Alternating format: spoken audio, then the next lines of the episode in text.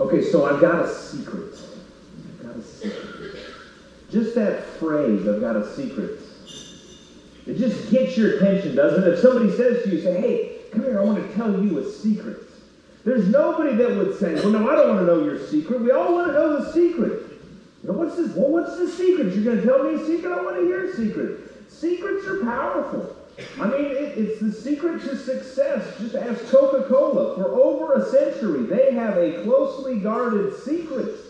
And that secret has made them a lot of money. K F C, the Colonel, he did a lot of good by keeping his eleven secret herbs and spices a secret. We all want to know a secret. Scripture tells us that God has got a secret. In the book of Colossians, we read about that in chapter one. It says the mystery, that's the same word for secret there, the secret, the mystery that has been kept hidden for ages and generations, but is now disclosed to the Lord's people, to them. To them, that's us, the church. God has chosen to make known among the Gentiles the glorious riches of his mystery. What's this secret? Right there, it is Christ in you, the hope of glory. Christ in you, the hope of glory. That is the secret. God's powerful secret is Jesus Christ. Jesus Christ in me and in you. Paul writes about this secret because the secret has been entrusted to the church. God's people, not a building or an organization, but the people of God. And he writes in First Timothy chapter three, he says this, I hope to come to you soon, but I am writing these instructions to you so that if I'm delayed, you may know how one ought to behave in the household of God, which is the church of the living God, which is the pillar and bulwark of truth. Without any doubt, a mystery, the secret of our religion is great. He was revealed in flesh, vindicated in spirit, seen by angels, proclaimed among Gentiles, believed in throughout the world, and taken up in glory. You see, it, the secret God gave to the church is one that he gave us to share. It, we all know what it's like to be left out of a secret, to have somebody tell a secret in our presence and for us to not be included in that secret. We feel disconnected. We feel left out. But, but Scripture makes it really clear that God gave his secret to the church so that way the church would share the secret of faith. And that's the church's job, in fact, is to reveal the secret of God, to, re- to reveal the mystery of our faith. You see, the church is a lot like a magnifying glass. Uh, those of you that got here in enough time, you got a magnifying glass. You know, we, we didn't want to say just the first five hundred people in the door got a magnifying glass. It just happened that way. Um, but there's something about a magnifying glass. Nobody gets a magnifying glass just to look at the magnifying glass. You get a magnifying glass to look at something else, don't you? You get a magnifying glass to, to reveal something. And that's what the church is. The church is a magnifying glass. And it is our job as people of faith, as Christians, as believers, to share that secret. Now, maybe you're here this morning and you're thinking, well, I don't know that I qualify in that realm. I'm, I'm interested. I'm looking. I've, I've got a magnifying out, glass out, and I'm looking for something. Well, you've come to the right place because that's what the church is supposed to do, is to reveal the mystery of faith. What are the historical truths or the secrets of this? There's four. I want to share them with you real quick. The first is this, is that Christ has come. When we think about the gospel, if you look through the New Testament and you look at the writings of the early church, and you ask them, what is the core of Christianity? What is sort of the secret sauce? You get sort of this really basic, strong testimony that in history, Christ came. That Christ came in the flesh as a person, as God made man, and it was Jesus who was the secret of God, and he came. John chapter one, verse fourteen says this, it says, in the beginning was the Word, and the Word was with God, and the Word was God. And the Word, that's Jesus, became flesh and lived among us, and we have seen his glory, the glory as of a Father's only Son, full of grace and truth. And so that's the first part of the secret, that Christ came.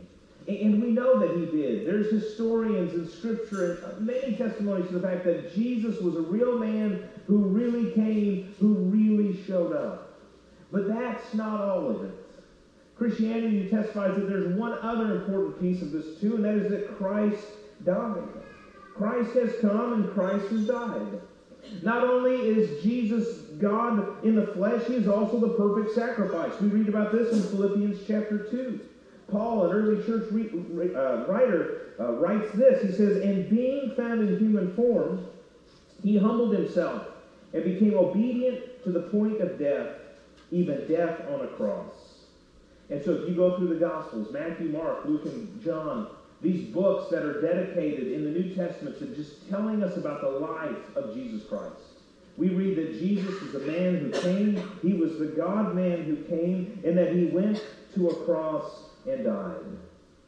And at that night, we call that Good Friday, when Jesus had died, it looked as though the church had died as well. Because again, the church is just a magnifying glass, right? And it's only as bright as what it's focused on. It's only as helpful as what you're looking at through it. And the church, this, this early group of believers, these we call them disciples or apostles, they had followed Jesus for three years. And when Jesus died, the text of Scripture tells us that they were in deep despair. And it looked like everything was over. They were afraid that what the authorities had done to Jesus, they were going to do to them. And so they went and they hid. But we know the rest of the story. That's why we're here, right? The third secret of the faith is this, is that Christ is risen. Now notice this one is in present tense. Christ has come. Yes, that's true. He did come. He did die. But today we don't define him by his death. We define him by his resurrection. And so for us today, we say Christ is risen. Not that it is a one-time event, but a, a, a one-time event that has effects for us all, for all of time. Even into eternity, the resurrection of Jesus is powerful. And that's the good news of the faith. Philippians chapter two tells us this. It says, "And being found in human form, he humbled himself and became obedient to the point of death, even death on a cross." We read that part, but here's the rest of it. It says, "Therefore, God also highly exalted him and gave him the name that is above every name, so that at the name of Jesus every knee should bend in heaven and on earth and under the earth."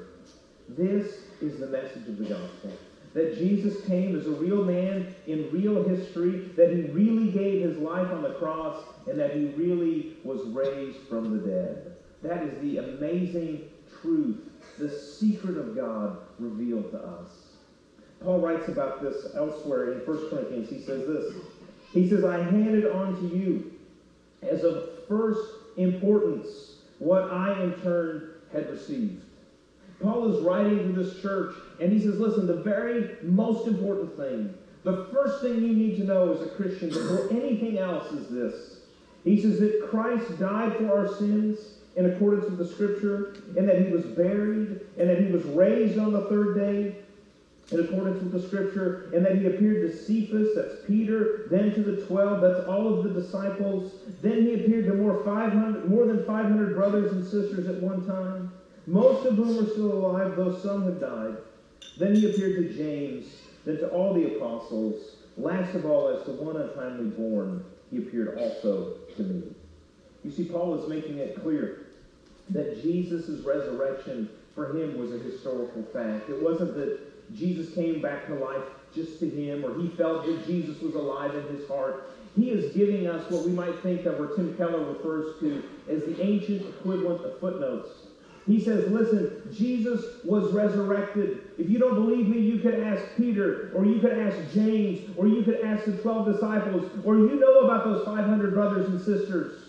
You could ask one of them. They're still alive. A few have died, but most haven't. You see, for Christianity, the secret, the truth, the mystery is this, is that Christ really came, he really died, and he was really resurrected. And not only that, but we gather every week because we have a hope that he is also going to come again. You see, if Jesus was able to return from the dead, then he clearly has power over death. And if he's got power over death, he's got power that none of us have. And so we are confident that he has power to come back and take us to be with him forever. John chapter fourteen says this. He says, "Do not let your hearts be troubled. Believe in God. Believe also in me. In my Father's house there are many dwelling places. If it were not so, would I have told you that I go to prepare a place for you? And if I go and prepare a place for you, I will come again and will take you to myself, so that where I am, there you may also be. You know, there's a lot of things about Christianity that, that I have studied and I have learned and that I believe. But I will tell you, if, if we were in a situation where you had to say, you know, what are the things you believe for absolute certain? I'll tell you, I, there's a lot of stuff I could say, well, maybe I'm not one hundred percent sure about that. Maybe I'm not one hundred percent sure about this. Maybe we don't get this one hundred percent right. But I think what every Christ follower would have to say, the non-negotiable piece of Christianity is this, is that Christ has come, that Christ has died, and that Christ is risen, and he's coming again. This has been taught as a historical fact for over two thousand years. The church has been a magnifying glass, revealing this truth for the world, because Christ didn't give us the secret to keep it to ourselves. He gave it to us so that way we would be people that reveal that truth. And this morning we celebrate that, that simple, historical, beautiful mystery that Christ has come, he has died, he has risen, and he's coming again. My favorite thing about magnifying glasses isn't that they make things bigger, it's that you can start a fire with them. It's just the best part, right? You get a good sunny day, you get yourself a magnifying glass, and you take out a piece of paper, which all you should burn with a magnifying glass, and you can just, you get it angled just right, and you get that bright bead of light, and it just, it just bursts into flames. I mean, that's, that's just fantastic. I mean, you start a fire with light. I mean, that's, that's so cool. That's so cool. You think about the church, and the church does that. The church has the ability to, to start a fire inside of our souls, inside of the world, inside of the community. Why is that? It's because the church magnifies the power of Jesus Christ. Jesus said it this way in John fourteen twelve. He says, very truly I tell you, the one who believes in me will also do the works that I do, and in fact will do greater works than these, because I'm going to the Father. Jesus said, listen, he said, you know, while I'm here, I'm a man, and, and in some sense I'm limited. I'm limited by geography and space and time. But when I go to the Father, he says, those of you that turn yourselves towards me, you will be able to do even greater things than I can do. Yeah, Jesus is like the sun, the sun out of the sky. I hope you were able to get outside yesterday. You were able to get outside yesterday, go to the sun and warmth, yes. Some of you just stayed in the dark closet all day yesterday. That's okay. Some people, that's, that's your thing. Um, but if you were out yesterday, you know the sun was beautiful and it was shining. And if we all ran outside with our magnifying glasses, guess what? You could, we could have all had a little piece of paper, we could have all angled it, and we could have all started a small little fire wherever we were. You know, if you think about it, everybody in Bowling Green, if they'd had a magnifying glass, could have gone out and done that. And everybody in the state of Kentucky could have gone out and done that. And everybody where there was sunshine could have gone out and done that. You know, it's not like an electrical cord where you can plug in only so many things and then it all just kind of erupts and sparks and a breaker trips. I mean, if we all ran out with our magnifying glasses, we could all start a fire. We wouldn't have to wait, you know, only one hundred people at a time. You know, first you're going to do it and then our side's going to do it. There's going to be enough sunshine to power everybody's magnifying glass, because that's how the sun is. Jesus is the same way. Jesus says, listen, while I am here, I am limited. He said, but when I go to the Father, he said, I'm going to be like the sun shining down on you. And if you will just turn yourself towards me, you'll angle that lens towards me. Guess what? You can do even greater things than I can do. You leave a piece of paper out in the sun, what will happen? It'll get yellowed. It might get a little brown or crispy. But it's not until you put a magnifying glass against it that it will burst into flames. That's how it is. And that's what we, as Christians, are called to do. It's amazing if you think about it. Jesus was a man. He was a carpenter from an obscure town called Nazareth. And yet two thousand years later, think about this, two thousand years later, over two billion people, or about two billion people, on planet Earth call themselves a Christian. Why is that? It's because the church has angled itself towards Jesus, maybe not always through the stream, but it has always attempted to angle itself towards Jesus, to magnify his power, to magnify his presence in the world in which we find ourselves. Back to that text in Timothy where it says the church is the bulwark and pillar of truth. We, we know what a pillar is. It holds up something, but we don't use the word a bulwark a whole lot. A bulwark really is it's a foundation. You could say a foundation and pillar of the truth. Now we get that a little bit better, don't we? The church has a foundation. Scripture makes it real clear that the foundation is Jesus Christ. And on that foundation, the apostles built. And, and now the church is building on that foundation of Jesus Christ. And now Paul says we're to be a pillar, holding up something, angling ourselves toward something. And what is that? It is the truth that he writes about in First Corinthians chapter one. We are lifting up Christ, the power of God, and the wisdom of God. Today, friends, the church gets into a lot of trouble when it angles itself and lifts up something or somebody other than Jesus Christ. You know, you build a church on somebody other than Jesus, and you build a cult of personality. It happened in the church of Corinthians, uh, real, real early in Christian history.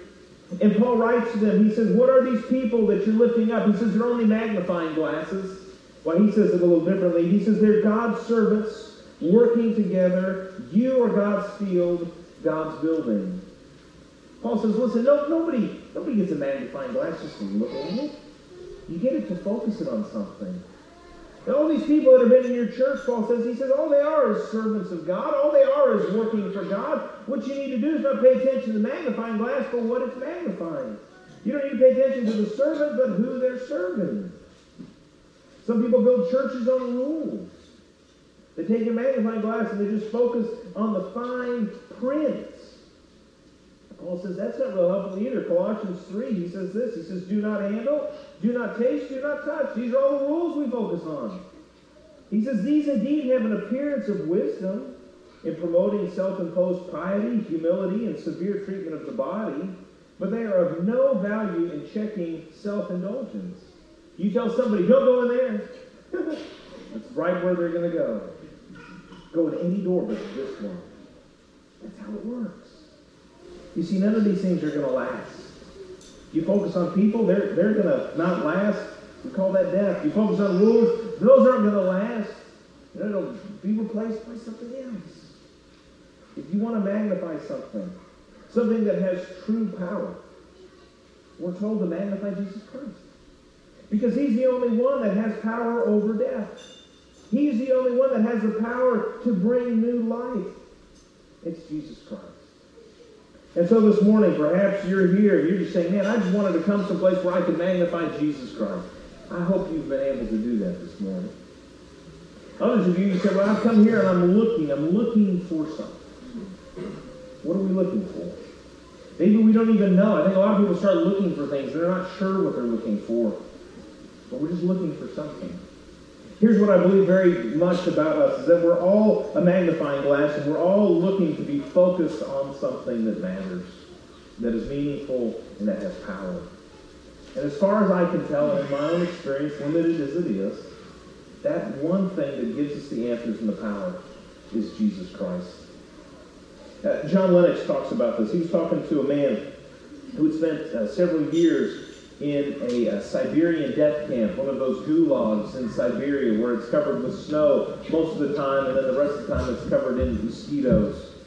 And he was talking to this man who had spent some time there as, as a Christian. He went to prison because he was teaching the Bible to his children. That was his crime. You were teaching scripture to your children. And so they put him into the Siberian death camp. And as he was telling John Lennox about these things that had happened, John Lennox started listening to this, and he said, man, these are things that no human being should ever have to see with their eyes or experience ever.